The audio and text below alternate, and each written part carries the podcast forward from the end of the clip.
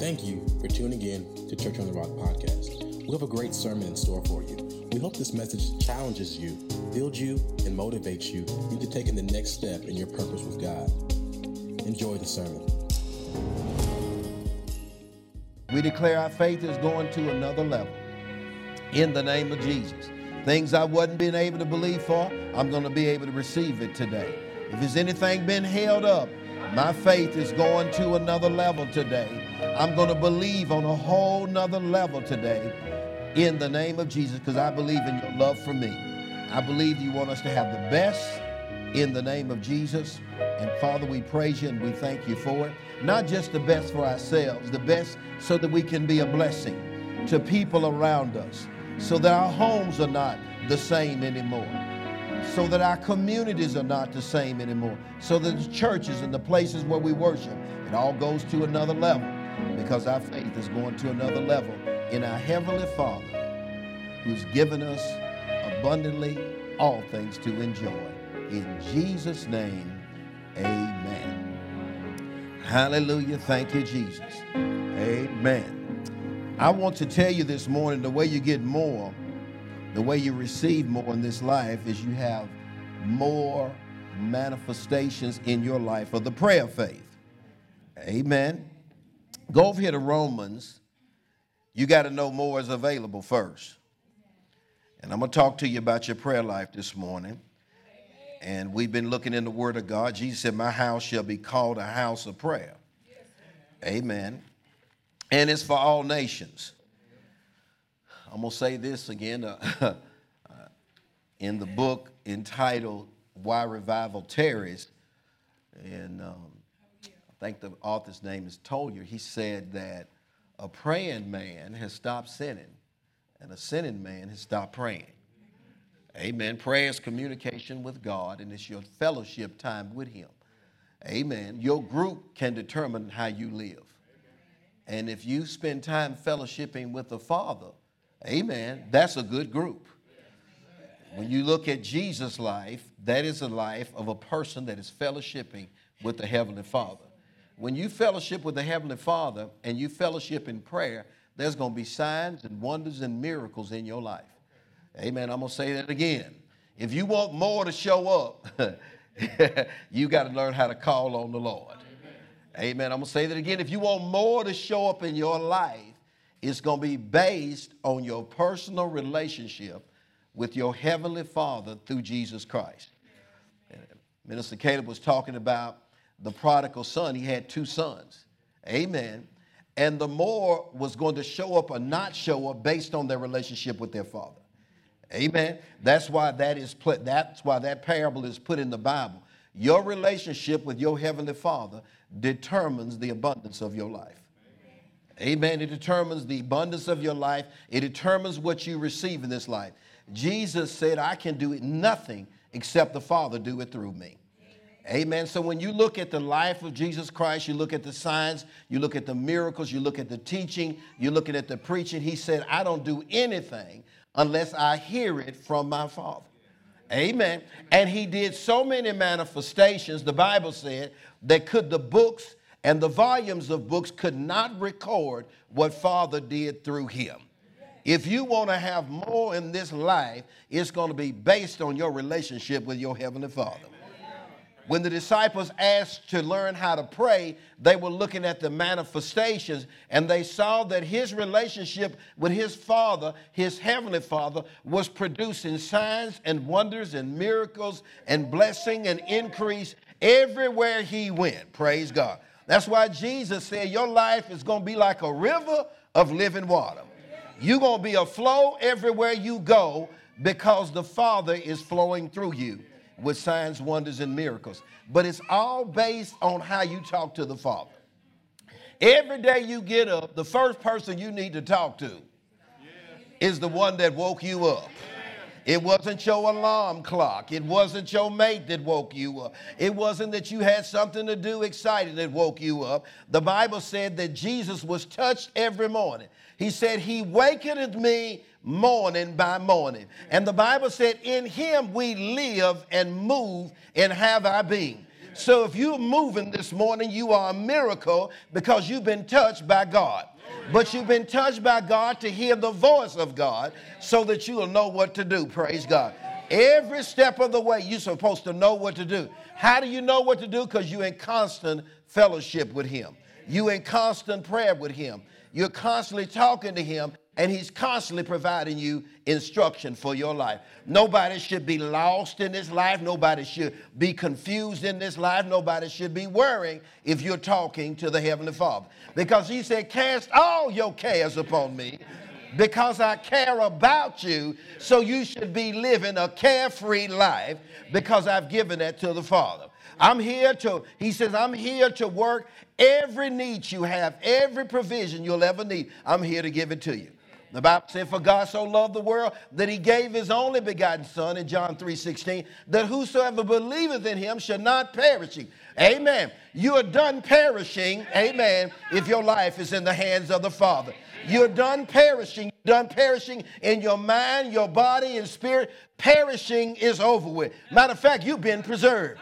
You've been kept by the power of God. Amen. The Bible said, I'm being kept. That means, that means you've been preserved because He delivered you from perishing. Amen. Have you ever heard of perishing, non perishable goods? That's stuff that can sit on the shelf a long time. Amen. And not deteriorate. Come on now. It can sit on the shelf a long time and not deteriorate. Well, God says He doesn't want you deteriorating. He doesn't want you deteriorating in your peace. He doesn't want you deteriorating in your joy. He doesn't want you deteriorating in your mind. He doesn't want you deteriorating in your spirit. And every day He's renewing your strength.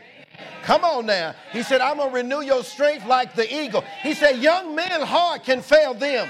But but as for you, it won't matter your age. I renew your youth like the eagle. I cause you to mount up with wings like eagles, and I cause you to run and not be weary, because I delivered you from perishing. Somebody ought to give God some praise this morning. I'm delivered from what's going on around me. A thousand can fall at one side and 10,000 at the other side. But I'm not perishing, praise God, because I'm hooked up to divinity. I'm hooked up to the miraculous power of God. Amen. If you hooked up, praise God, you live in the best days of your life. I don't care what's going on around you. If you hooked up, you live in the best days of your life. If you believe in Jesus, then you've been delivered from perishing. Praise God. We're supposed to be living the best days of our life right now. As more increase than you are currently experiencing, there's more peace than you are currently experiencing. There's more joy. The Bible called it joy unspeakable. God can fix you where you can't even talk about it. He can set you on high where you can't even talk about it. He can expand you where you can't even explain it. He can prosper you where you don't have an excuse for why you've been brought out of darkness. I love David. He lifted me out of the pit, set my feet on a solid foundation, and steadied my going. When God changed your life like that, people around you don't know you anymore. The man that was running and leaping was once lame at the temple, but God did a miracle in his life, and people didn't realize who he was. Well, praise God, we're still living in those days. He's the same yesterday, today, and forever. You ought to shout, God's doing a work in my life. Yes, He is. Look over here in Romans chapter 8. We're talking about more this morning. But you got to get it through intercession. You got to say something. You ought to be praying all day long. I came here to tell you, you ought to be talking to the Father all day long. Amen. The Bible says in Proverbs, in all your ways acknowledge Him. In all your ways acknowledge Him. There's never supposed to be a way that you're not talking to the Father. Why? Because every moment of your life, there's supposed to be intervention. Every moment of your life, there's supposed to be intervention. Every moment of your life, God's supposed to be doing a miraculous intervention in your life. Miracle means God is intervening in your life. I was reading this morning Psalm 75, verse 1. He said, We know He loves us because of the miracles He does for us. Amen. I know he loves me when he because he's healed my body. I know he's loved me because he's delivered me from the power of sin. I know he loves me because he has blessed me. I know he loves me because I got a sound mind. I know he loves me because he's delivered me from every evil work. He's constantly intervening in my life. He's intervening when I'm driving down the interstate. Amen. I ain't worried about something coming in my lane because the angels encamp around about me. I'm not worried about Corona today. Why? Because he's delivered me from every evil work. No plague shall come nigh my dwelling. He's keeping me because he loves me. When you believe in him, the power will work. And you'll believe in him more if you talk to him. One of the weakest ministers in the church today is the prayer ministry. We looked at Matthew 21 this Wednesday night, and he said, My house shall be called a house of prayer. When he's talking about a house, he's talking about his family. What happened in the prodigal son? No, that it was a poor house of prayer. That's what happened in the story of the prodigal son in Luke chapter 15, Minister Caleb just referred to. Nobody was talking to the daddy. The daddy was loaded. The daddy had servants. The daddy could give you your inheritance and still be rich once he gave you his stuff. He was loaded. And even if you spent everything he had and wasted it, he still had more when you came back. Come on now. He still could reload you all over again. After you'd have messed up and slipped up and fell down and stumbled and failed, he can still pick you up. He can still make it look like you've never been broke a day in your life. He can still make you look like royalty. He can still make you look like king, a king in spite of all your mistakes if you have a relationship with Him. When you mess up, you don't run away from God. You don't run away from His house. The house, the church is the house of the living God. You don't run away from Him, you run to Him. You never run away, you run to Him because he can fix it. Romans chapter 8. If you want more, you're going to have to pray more. If you want manifestations, you're going to have to pray more. If you want more miracles, you're going to have to pray more. If you're going to have want more increase, you're going to have to pray more. If you want to see miracles, you're going to have to talk to the Father more than you're currently talking to Him. The weakest ministry in the church is talking to Daddy.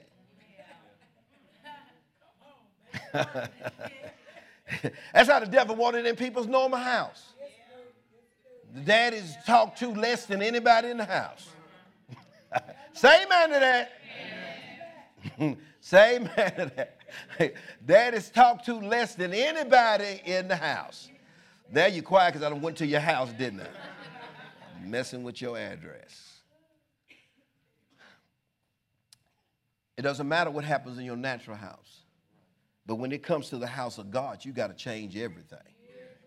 You got to look at the life of Jesus Christ. First thing he did got to talk to God. In Mark chapter 1, verse 35, the first thing he did when he got up, the first thing he did when he got up in the morning, because he knew more depended on talking to the Father. More. See, I could have had more today that I'm currently experiencing. Because he says, I daily load you with benefits. He said, You're supposed to say every day to the Father, I'm taking this day my daily bread. You're supposed to talk about your supply every day. If you're a person that, if you don't want to just shout about more, but if you want to experience more, you need to talk to the Father more. Amen. Praise God. He should have been the first one you talk to in the morning and the last one you talked to in the day. I want to thank you. It's been a good day. I want to thank you. You've been God today. You've been my father today. You kept my house and kept my family. You provided for us all day long. You've been a good protector. You've been a good provider. You've been a good deliverer. Thank you. And I want to thank you. You're going to watch over me all night long. Because the Bible says you give your beloved sleep. You ought to be able to go to sleep at night, get touched in the morning, and provided for all day long through your relationship with the Father. Notice the father couldn't have a good relationship with the sons. He was there for them. Of the prodigal son, he was there for them. One thought he was a servant. Another thought just daddy just loaded. I'm just going to get the stuff and go. I want his stuff. I don't want him. that's, what, that's what the younger boy got in trouble for. I want the stuff, but I don't want him. The other one thought the stuff is not available. I got to perform. No, the Bible said you already been blessed with every, every spiritual blessing. Every one of them. You're not performing to attain. The church needs to be a taking church. I'll talk to you about that more in a minute. It ought to be a taking church because he was telling the eldest son, you should have been taking more than you was taking. And if you ever run out of anything, it's because you left. You left your source. Amen. You left the soul. You left the love of your soul. You left the source of supply. If you ever run out of peace, you just left the source. If you got if you got worry instead of peace, you left the source. If you got more sickness than you got healing, you left the source. You got more bills than you got provision. You left the source. Amen. No financial, no financial needs should get the church upset. Because I'm going to read you something right here in the Word of God. In Romans chapter 8, everybody there? Because I'm already provided for, and so are you. But you got to take what's been made available. And the way you take it, you take it with a prayer of faith. Amen. You got to say you take it. I'm taking healing. Amen. People talk about taking the flu. Seems like I'm getting the flu. You just took it. Why don't you say, I'm taking healing? Instead of talking about his flu season, why don't you talk about his healing season? Today, yesterday, and forever. If you talk about sickness more than you talk about healing, you disconnected. Say amen to that. You ought to be talking about the healing power of God more than you talking about COVID 19. you ought to be talking about healing more. You ought to be talking more about what the Father is doing instead of what the world is doing and what the enemy is doing. Amen. If you're gonna if you're gonna receive more, you're gonna have to talk about what's available more. Look what it says right here in Romans chapter 8.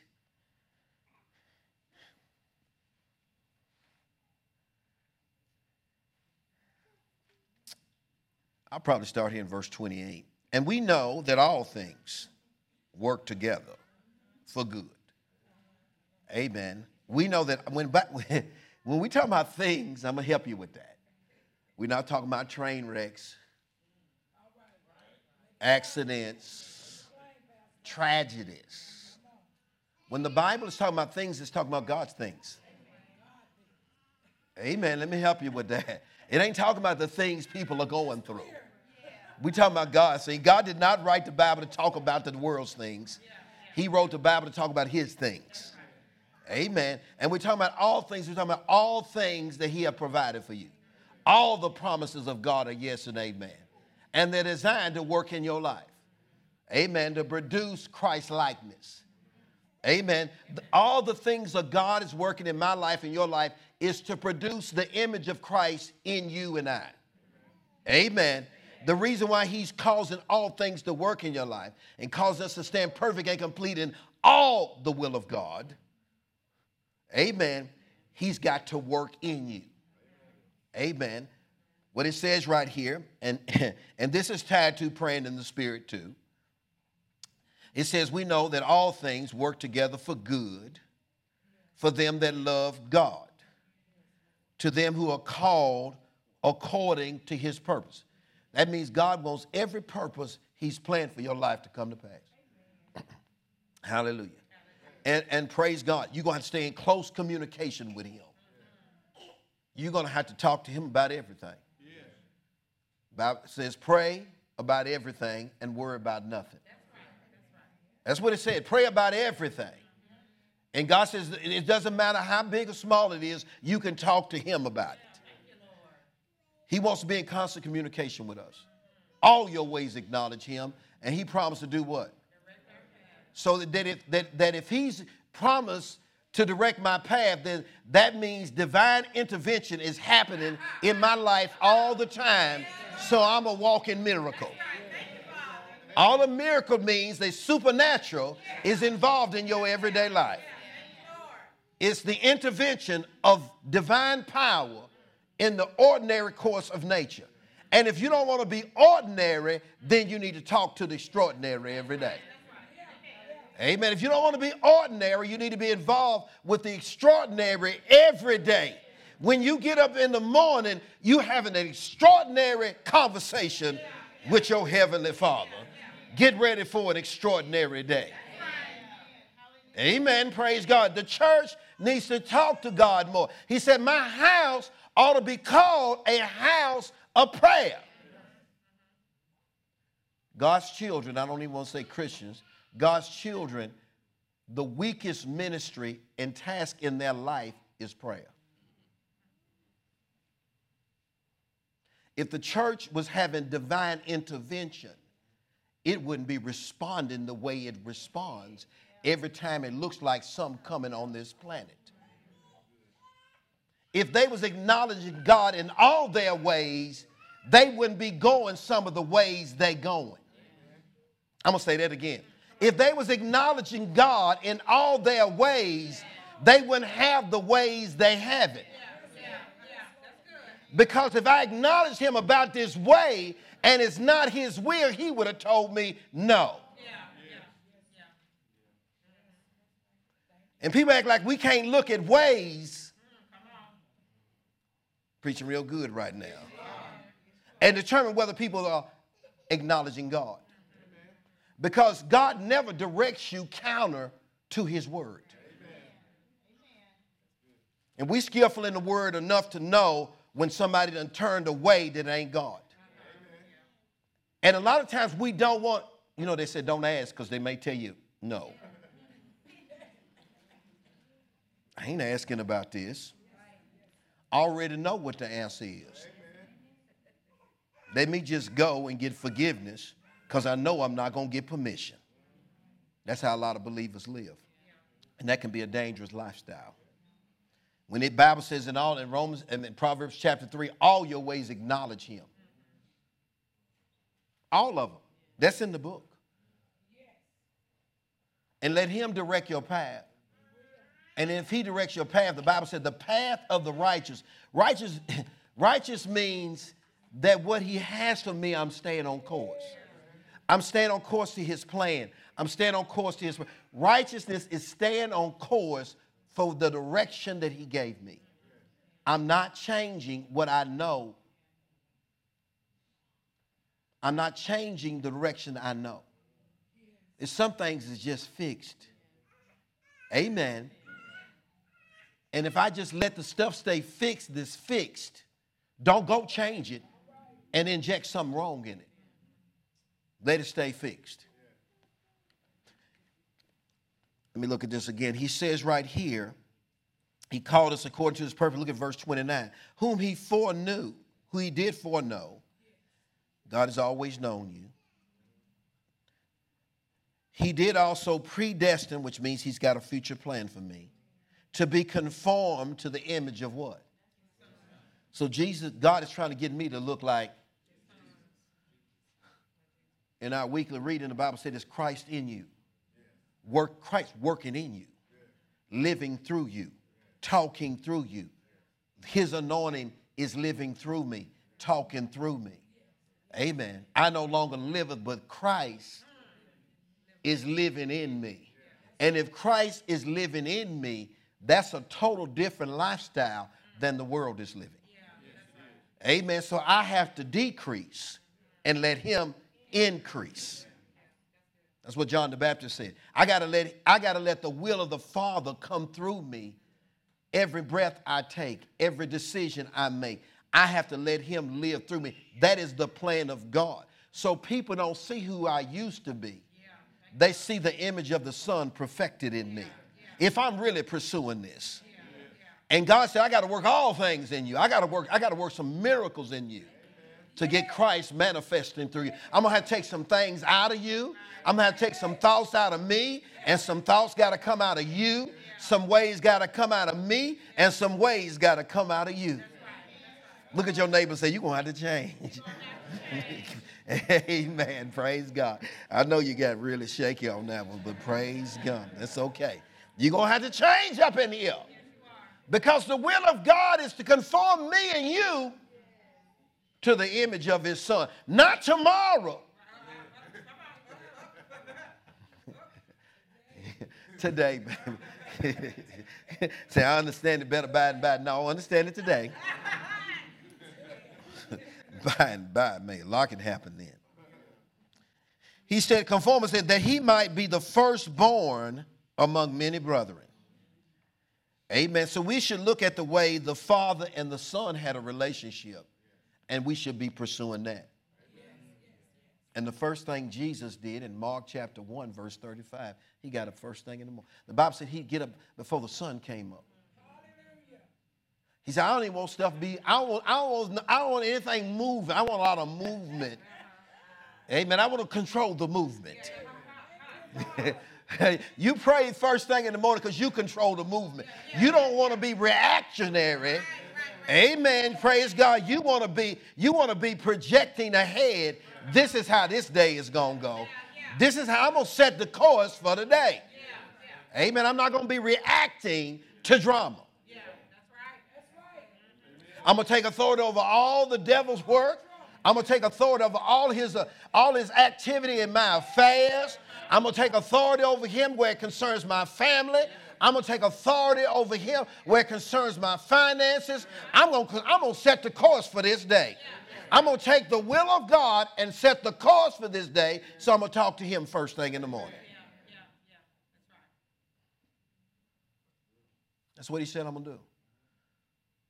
Isaiah 50, verse 4, is the prayer life of Jesus. He said, The Father wakeneth me morning by morning. Every day, your day starts off with a miracle. Every day, your day starts off with a miracle so that you can have more today. Praise God. More today than the ordinary. Come on now, you can live an extraordinary life. And the, and, and, and the levels that God is ready, Heavenly Father is ready to prepare you to, it's going to be distinction. But you got to have this relationship with Him. Now, I can be a child of God, and if I don't have a relationship with the Father, then I'm not going to have His intervention, and my life can look just like everybody else that's living normal. I can be born again, but nobody know it. Amen. I can be born again, but the people don't know. I can be saved, my name written in the Lamb's book of life, but that's far as I went, and I'm not having intervention, so my life looks like everybody else's. Prayer is designed so that you can have private communication but public manifestations. That's what it said in Matthew chapter 6. Out of have what I'm talking about in private showing up in the public. God wants your life to be a daily display and manifestation of the supernatural. My house shall be called a house of prayer. They're going to start saying, People over there are talking to the Heavenly Father. We know they are because of the manifestations. And they say, Lord, teach us how to pray like you. Because we want manifestation. The weakest ministry in the church is the prayer ministry. That's why the church looks just like the world.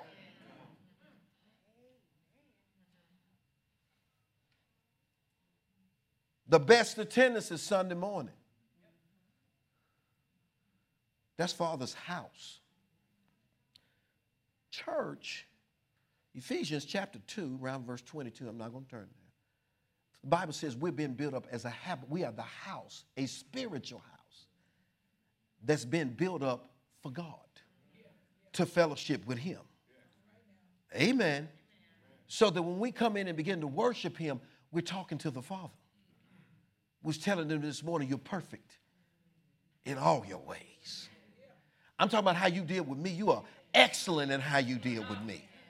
You, you, we was telling him this morning, I don't know if you missed it or not, but we was telling him this morning, you are excellent in how you deal with me. In all your ways. Whatever I need, you are there for me.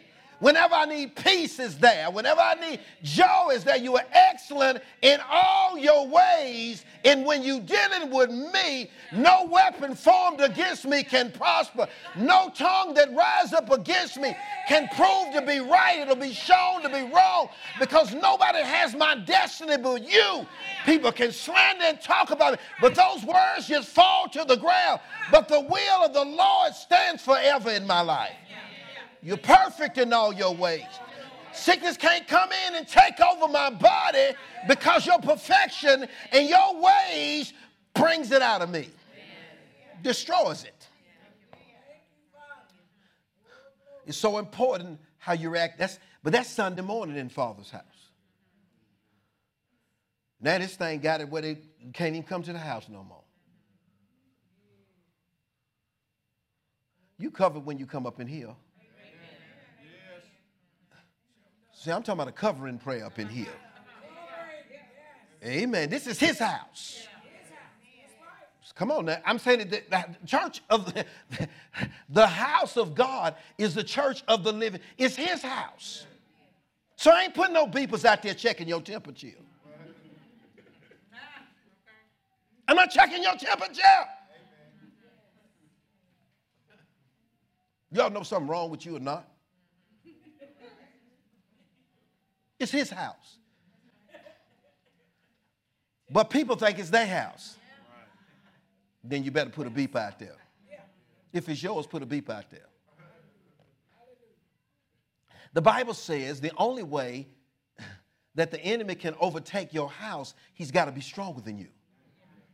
Come on, isn't that what it said? I believe it was in Matthew 25. He says that that that if the strong man can be bound in his house, then the enemy can overtake his house.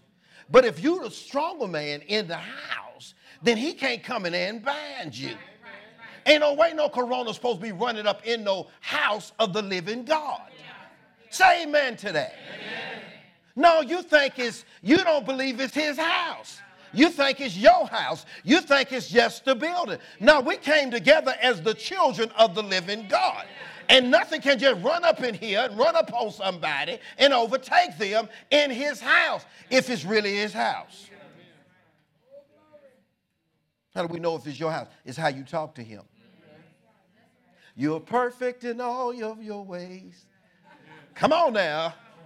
I ain't, I ain't singing a song.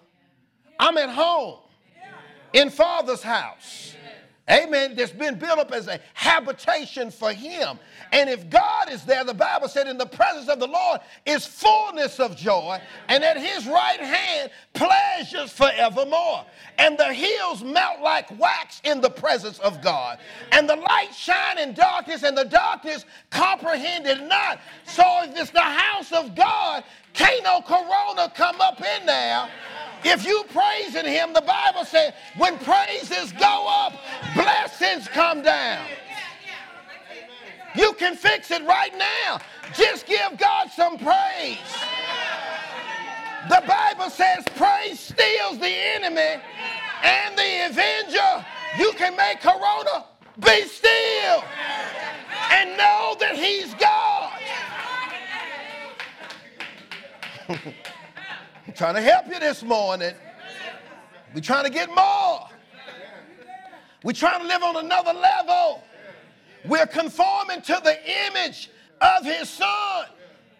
Did you lose your little wristband? WWDW. What would Jesus do?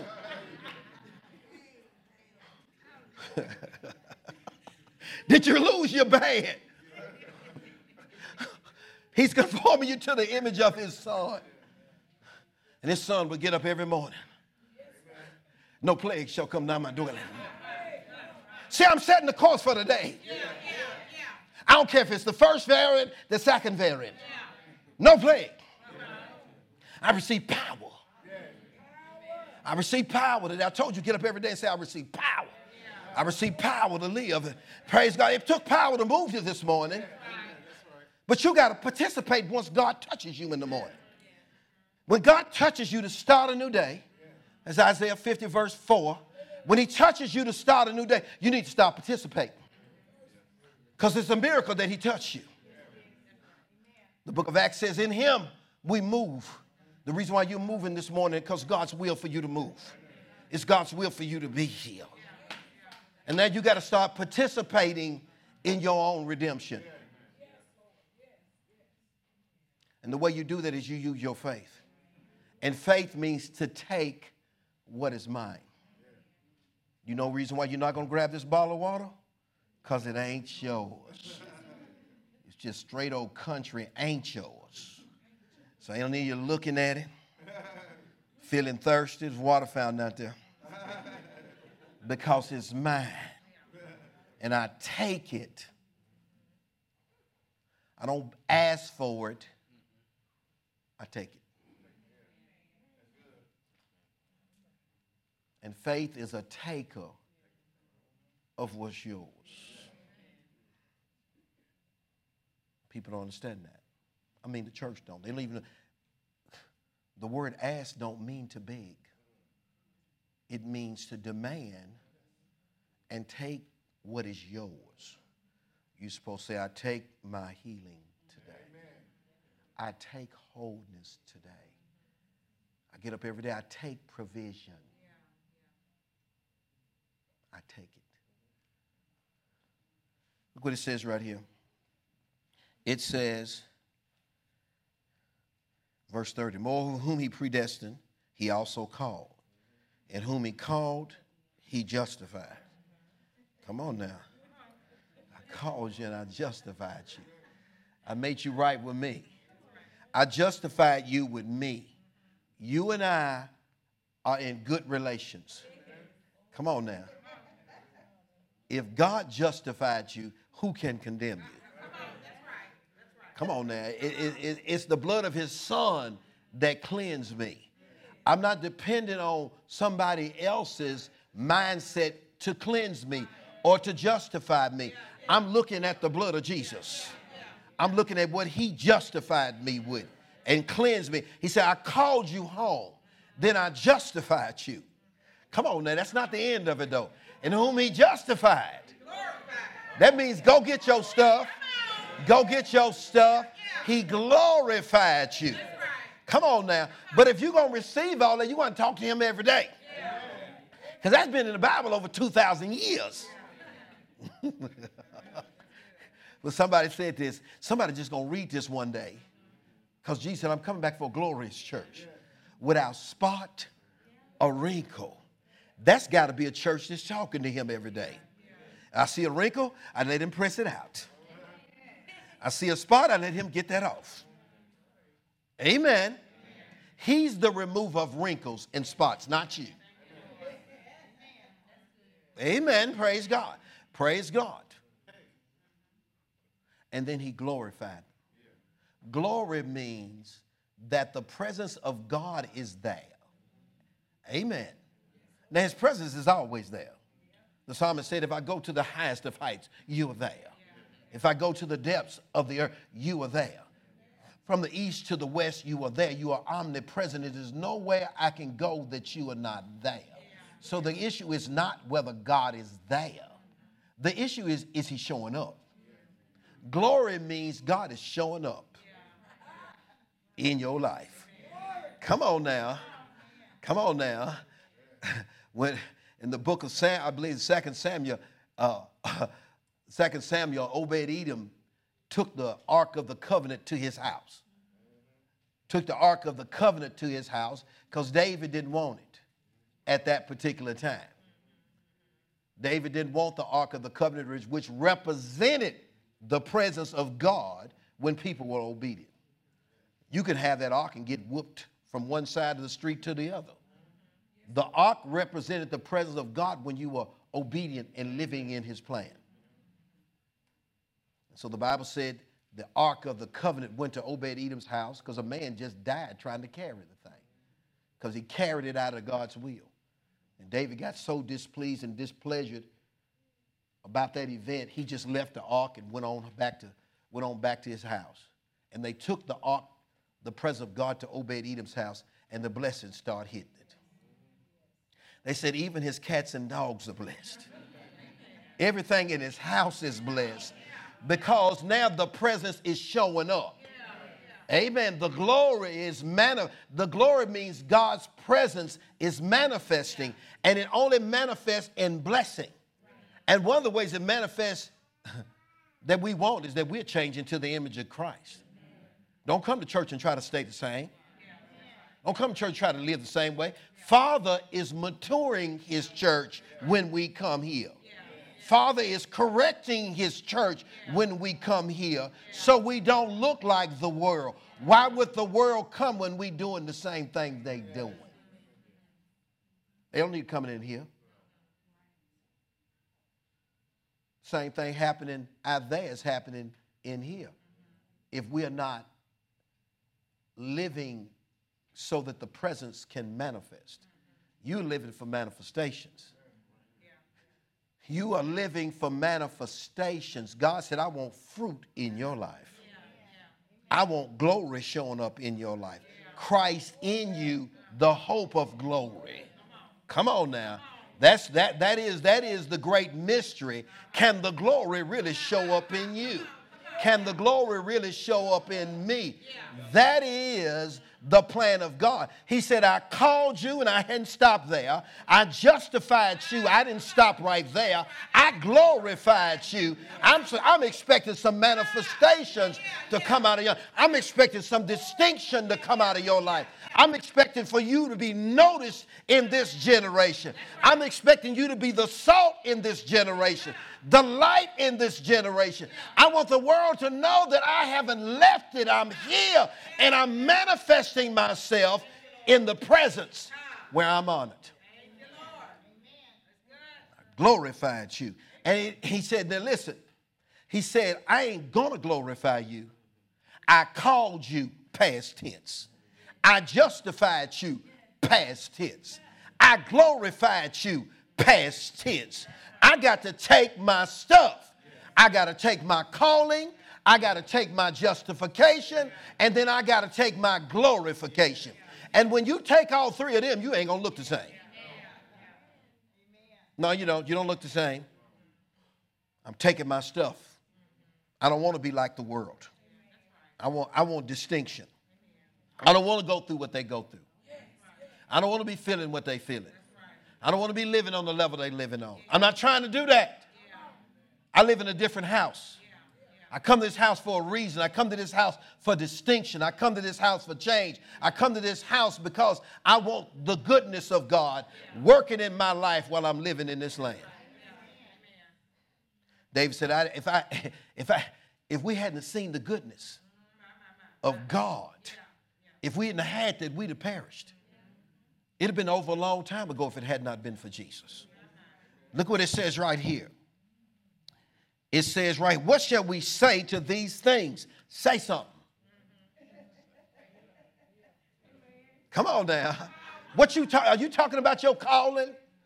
I've been called out of darkness into his marvelous light. I've been translated out of the kingdom of darkness and I've been put in the kingdom of his dear son. Some things have happened to me. There's a change that's overcome me. I'm not the same person I used to be. And I'm transfer and I'm translating every day. Every day, transformation is taking place in my life. Every day, I'm getting hungrier from God than I ever been.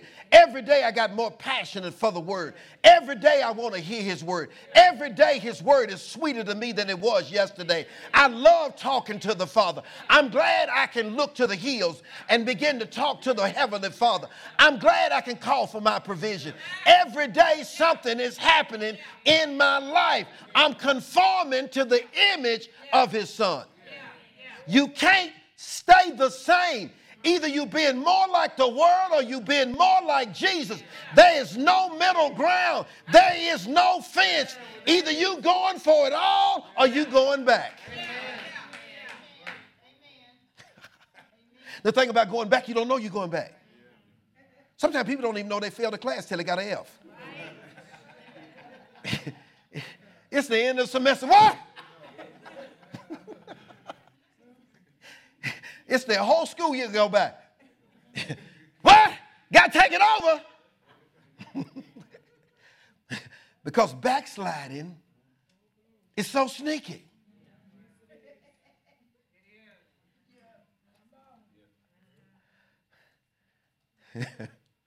I mentioned that last week. I was at it was at Tarrant County Convention Center. And Kenneth Copeland got and preached on the blood cover, most powerful message I ever heard in my life. Preached over two hours. I never moved because the power of God was in that room. It was the most transformation me- message I ever heard in my life. I still got the message next to my bedside almost 30 years later. I kept it, because it was cassette then. He, he said things I've never heard a man say. It changed my life. I got back off the plane. I told Pastor Cynthia, I said, I'm a different man. Has anything ever happened to you that made you different? You're not the same anymore. So you got to have in divine encounters with the supernatural that change you. The Bible said that King Saul had an encounter with the anointed and it turned him into another man. See, I'm not, I'm not supposed to be something different than God anyway. People have accepted they're supposed to be something different than God. But the Bible said in Genesis chapter 1, He said, Let us make man like us. So you're really being recreated.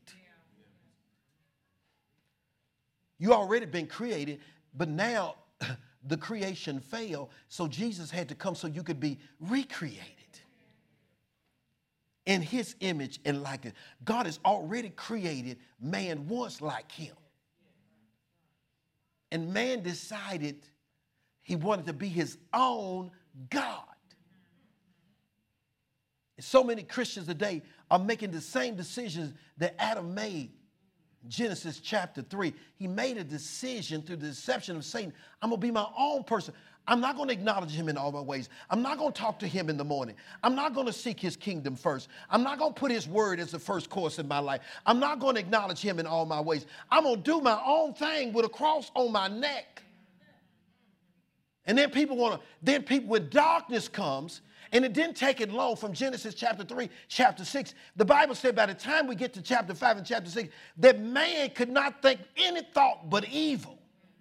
Backsliding is when the world consumes your thought life more than the word. So when you talk, the word don't come out of you. When we see you in situations, we don't see the word coming out of you and we don't see the actions of the word coming out of you. You just decided to be your own God somewhere and you slid away from God.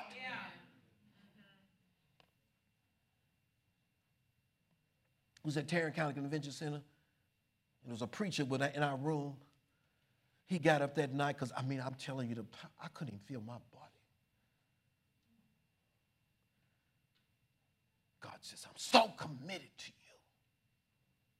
Don't you ever doubt me under any pressure for the rest of your life. You stand with me and you believe me. No matter how dark it looks, no matter how peril it looks, you stand with me. Having done all, you stand with your loins girded about with truth, and having on the breastplate of righteousness, your shoes shod with the preparation of the gospel of peace, the helmet of salvation, the shield of faith, and the sword of the Spirit. You stand no matter what it looks like. That is your responsibility to participate in redemption, from redeeming you to bringing you back to where you're supposed to be. You must believe me. I will have your participation. And your participation, you will trust me.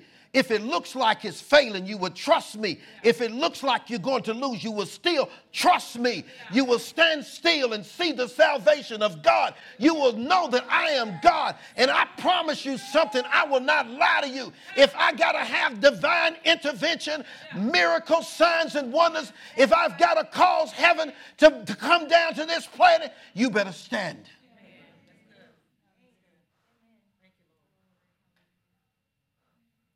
Couldn't even feel my body. I got back off the plane. I looked at it. I said, I'm a totally different man. I'll never be the same again. Something's got to happen in your life. You got to get to a place where you draw so close to God. You can't change unless you're close to Him. Because of far away from Him, there's too much distraction. It's too much world when you're far away from God. It's too much. But the Bible said, if you draw nigh to me, I get close to you. You got to get up every day and practice a closeness with God, and it's called your prayer life. The weakest ministry in the church is prayer. The weakest ministry in the church is practicing being close to God. We will preach, we will sing, we'll give our money, we'll have this auxiliary, we'll do this. But when it comes to talking to Him in private, the church is making an F. How long can you go making F's, thinking you're passing when you're failing? We can't preach without praying. We can't sing without praying. We can't serve without praying. That's why the church has so much strife in it because it's trying to do the God's job too close to the world. Praying man has stopped sinning.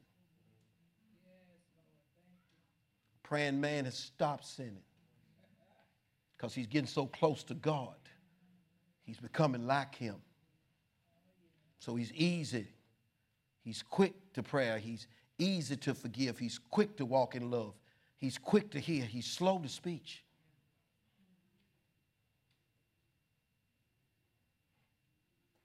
But a sinning man, you ain't got to rob a bank to be in sin. It's that you just don't talk to your daddy.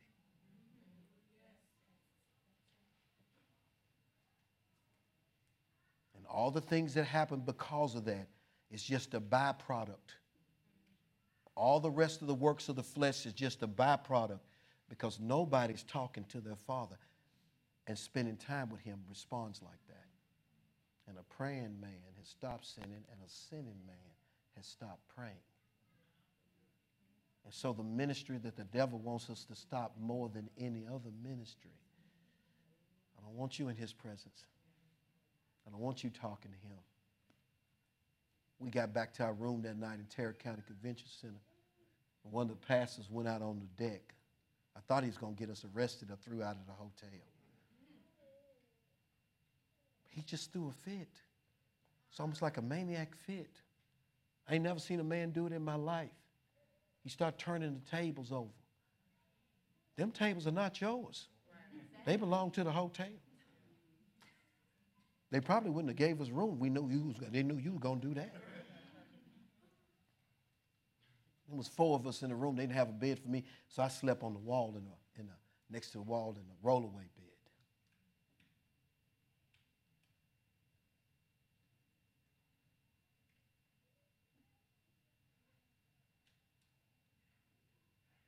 If it means getting closer to Him, I do whatever it takes. didn't know God was going. I didn't even know He talked to people like that. Come out of there on the fourth night. I clearly could see it. Nothing shall be impossible to the believer. Nothing. I told her I'm a different man.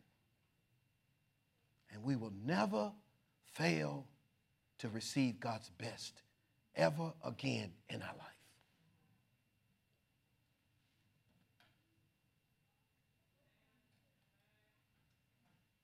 Next day, I went to church with this preacher. He done rearranged the furniture out there on the patio. He yelled and screamed. He beat on the walls and windows and bars and kicked and screamed. First, we were laughing.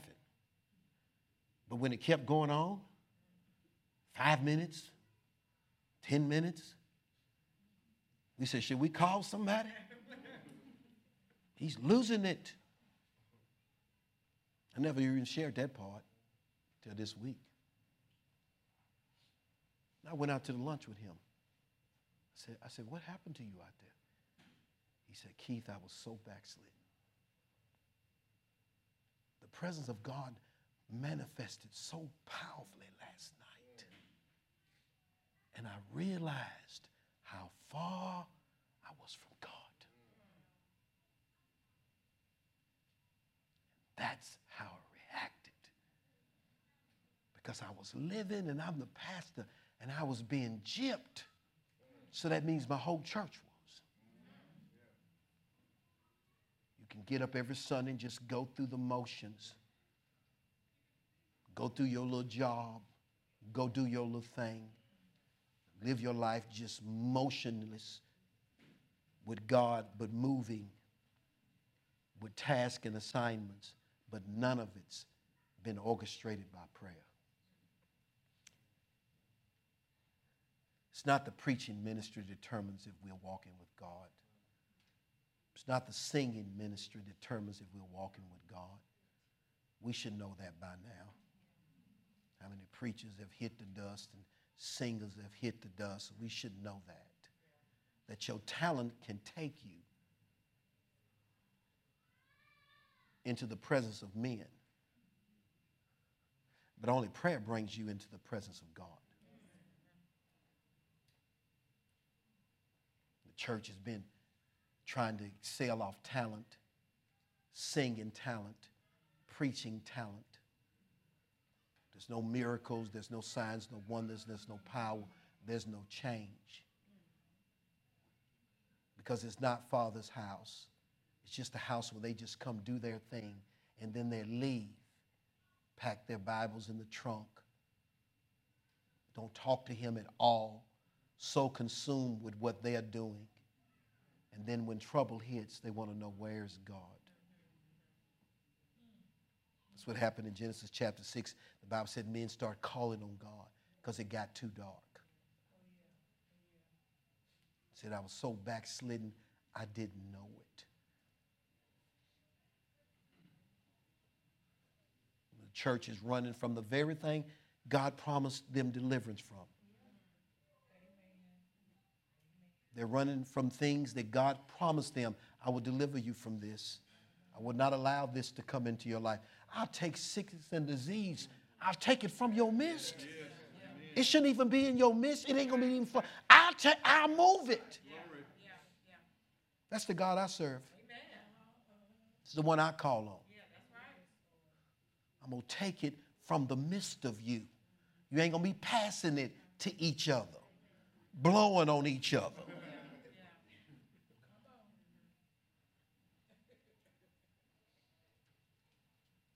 The God the church ought to be living with, but it's so far from it.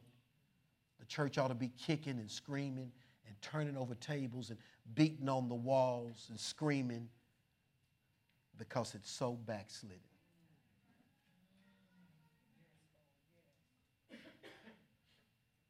Wednesday night, you may get half of your church back for Bible study. You might get half. You may get half of the children back. But if you call a prayer meeting, you will get less than 10% of the people that say they are God's children.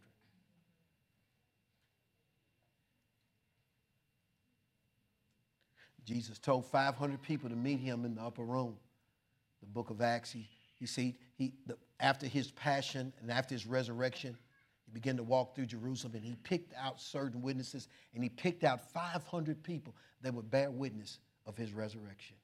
And he told 500 of them to meet me in Jerusalem in the upper room for prayer. and only 120 of them showed up. That's the resurrected Jesus. That's the Jesus with the nail prints in his hand. That's the Jesus with the spear in his side and the thorn prints on his head. That's the resurrected Jesus. Because people are made in the image of God, they can resist him because they are in the God class. The worst thing you can do in life is resist God.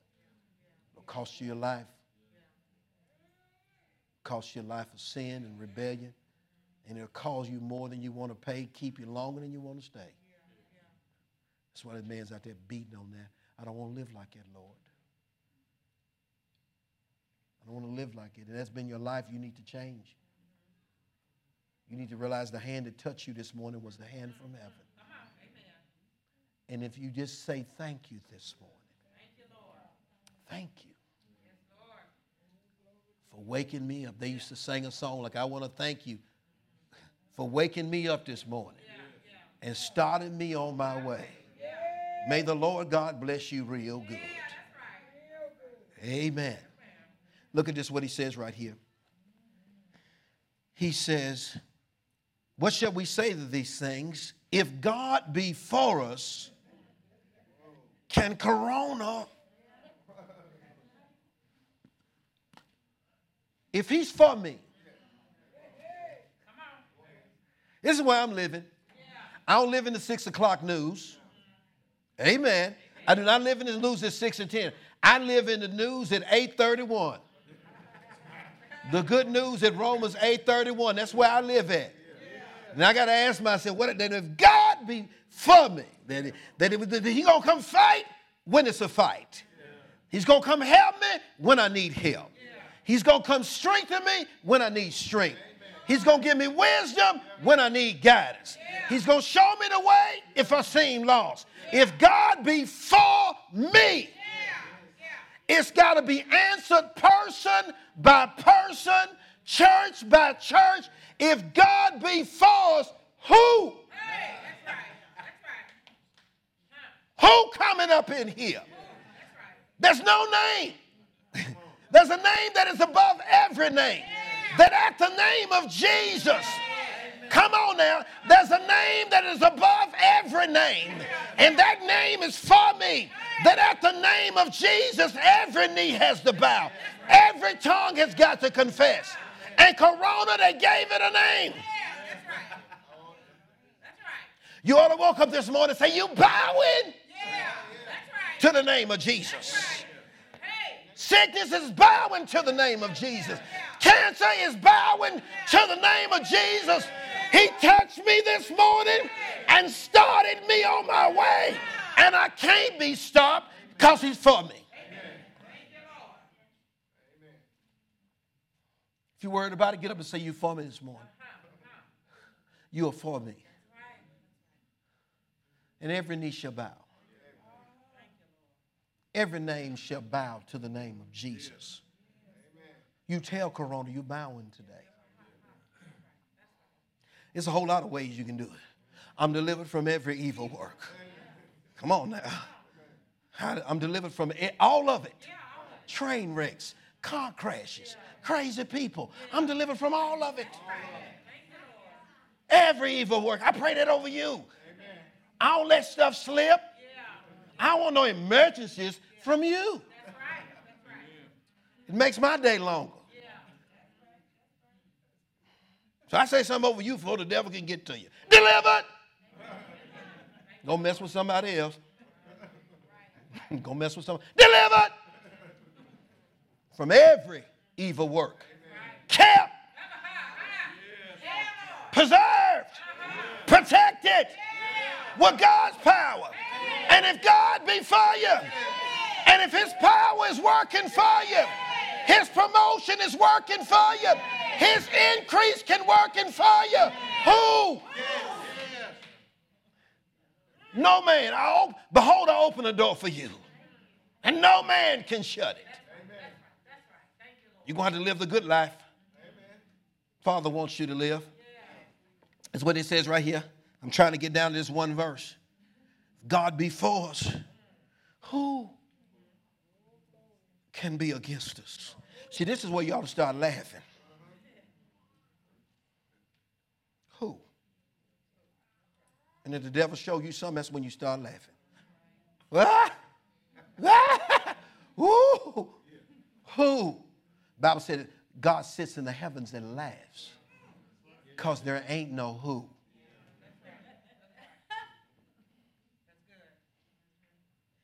So you ought to start laughing too.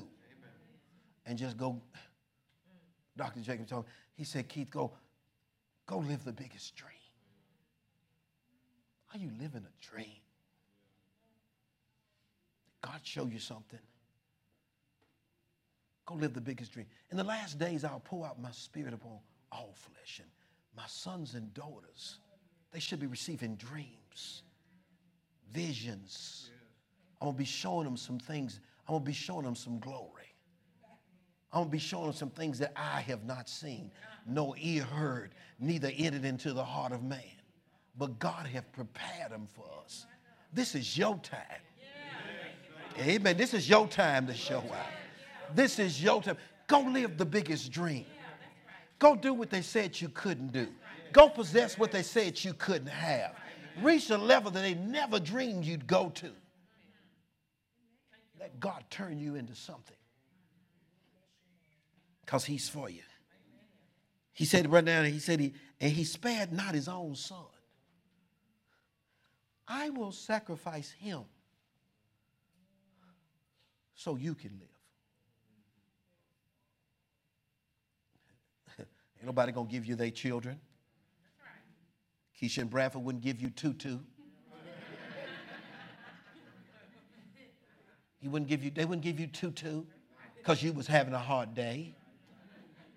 You just gonna have a hard day. He's gonna have a hard day. He's the only grandson that ain't, and grandchild ain't spend the night at my house. Because they ain't letting Tutu out. I said, why don't you let Tutu stay? They love Tutu. He may be 22 before he spends the night. Boy, go in there. they don't let him out of their, they don't let him out of their sight. You're the same way about your children. Those of you that have them. Yeah. Now Caleb's children, they all done slept with me. Even Mimi. They left Mimi. They left Mimi at my house. But Tutu? Mm-mm. They would not spare Tutu. I said, why don't you let him stay tonight? He eating all our donuts up. We had these big donuts, big giant yeast donuts from Five Daughters. Anybody had them donuts from Five Daughters? We go yeast vegan donuts. He saw that donut. And I said, you staying tonight, aren't you? He ate all my donuts, then ate Pastor sent the donuts. Then his mama left, he left with her. he ate and ran.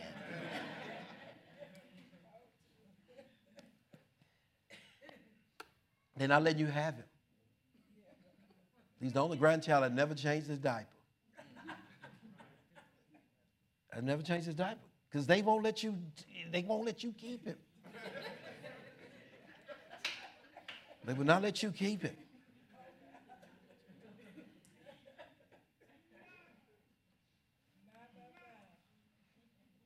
But the Bible said that he spared not his own son, but delivered him up, allowed him to be crucified, allowed him to become sin that he took the sin off us and put it on him. He spared not his own son. Somebody's got to get to know this daddy. Somebody's got to get to know this father. He who knew no sin, the book of Romans said, became sin, that we might be made the righteousness of God. The Bible said that he took iniquity off us and laid it on him. Not your sins for yesterday, today and forever. That's why he said, I justified you. I didn't spare him, I justified you. I didn't spare him, I glorified you. I took all of your faults forever and laid them on my only begotten Son. This is my beloved Son. This is the Son I love. I love him with the love of God. But I'm missing some sons. And if I have to sacrifice this one to get the other ones back, how important are you really to God? How important are you really to Him? I will sacrifice Him. So God told Abraham, Now I know you fear me. That you offered up your son.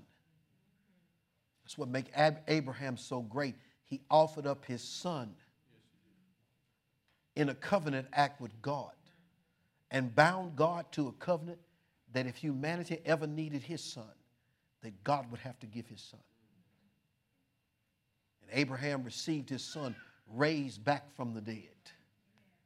God foreshadowing that I can sacrifice my son, but I'll raise him from the dead, and he'll be the firstborn among many brethren. The Bible said he took our sin and became sin and said on the cross, My God, didn't even call him daddy anymore. My God, my God, why have you forsaken me? So that you would never feel like God have forsaken you. I don't care what you go through. I don't care how deep and dark your doctor's report is. I will never leave you nor forsake you. I will be with you till the end of the world. I'm standing with you. Kind of relationship Jesus bought for us through his death, burial, and resurrection. He spared not his own son. He took our place in the beating, took our place on the cross, took our place in the grave, took our place in hell, took our place in death. He did not spare him so I can call you, so I can justify you, so that I can glorify you. There's some things waiting for you. That's, a, that's some glory waiting on you. Christ in you, the hope of glory which means God is trying to treat you and I just like Him. Seated Him in heavenly places, seated you right with Him, made you an heir of God and a joint heir with Jesus Christ. You got to think different about you. As Brother Caleb said this morning, you got to think different about you now. The work is finished. This work is finished. Don't wait till you feel glorified. Just take it. Don't wait till you feel justified. Just take it. Don't wait on your feelings. Look what he says right here, and I'm done. He spared, but delivered him up for us all. There's nobody on this planet that God didn't give his best to. What's the difference? We got some takers and some rejectors. Amen. We got some takers. Takers are people who talk to the Father all day long. They're constantly taking. Because this is what he said. If he delivered him up for us, how shall he not? How can he say this is off limits? How can he say that's too expensive? How can he say that's too much? If he gave us his son, how shall he not? Freely. So your healing is free. Yes, it is. You just got to. He said, I prepared a table for you. Right there in the presence of your enemies and anointed your head with oil. You got to take it. So I get up in the morning, I say, I take my healing. I take wholeness. I take what's mine. How shall he not with him also, not just give me him, but also freely give us all things. Things. Good things. Good things. It's a house of things. I ain't talking about no. That's why he said, I'm going to give you good things, a goodly house, not the one you in. Maybe you might be in a good one. I don't know. God don't want his children driving all the oil leakers. That's somebody else's car. That's somebody else. You just don't know it right now. That's somebody else's car. Lift your hands to heaven. Things about ready to change.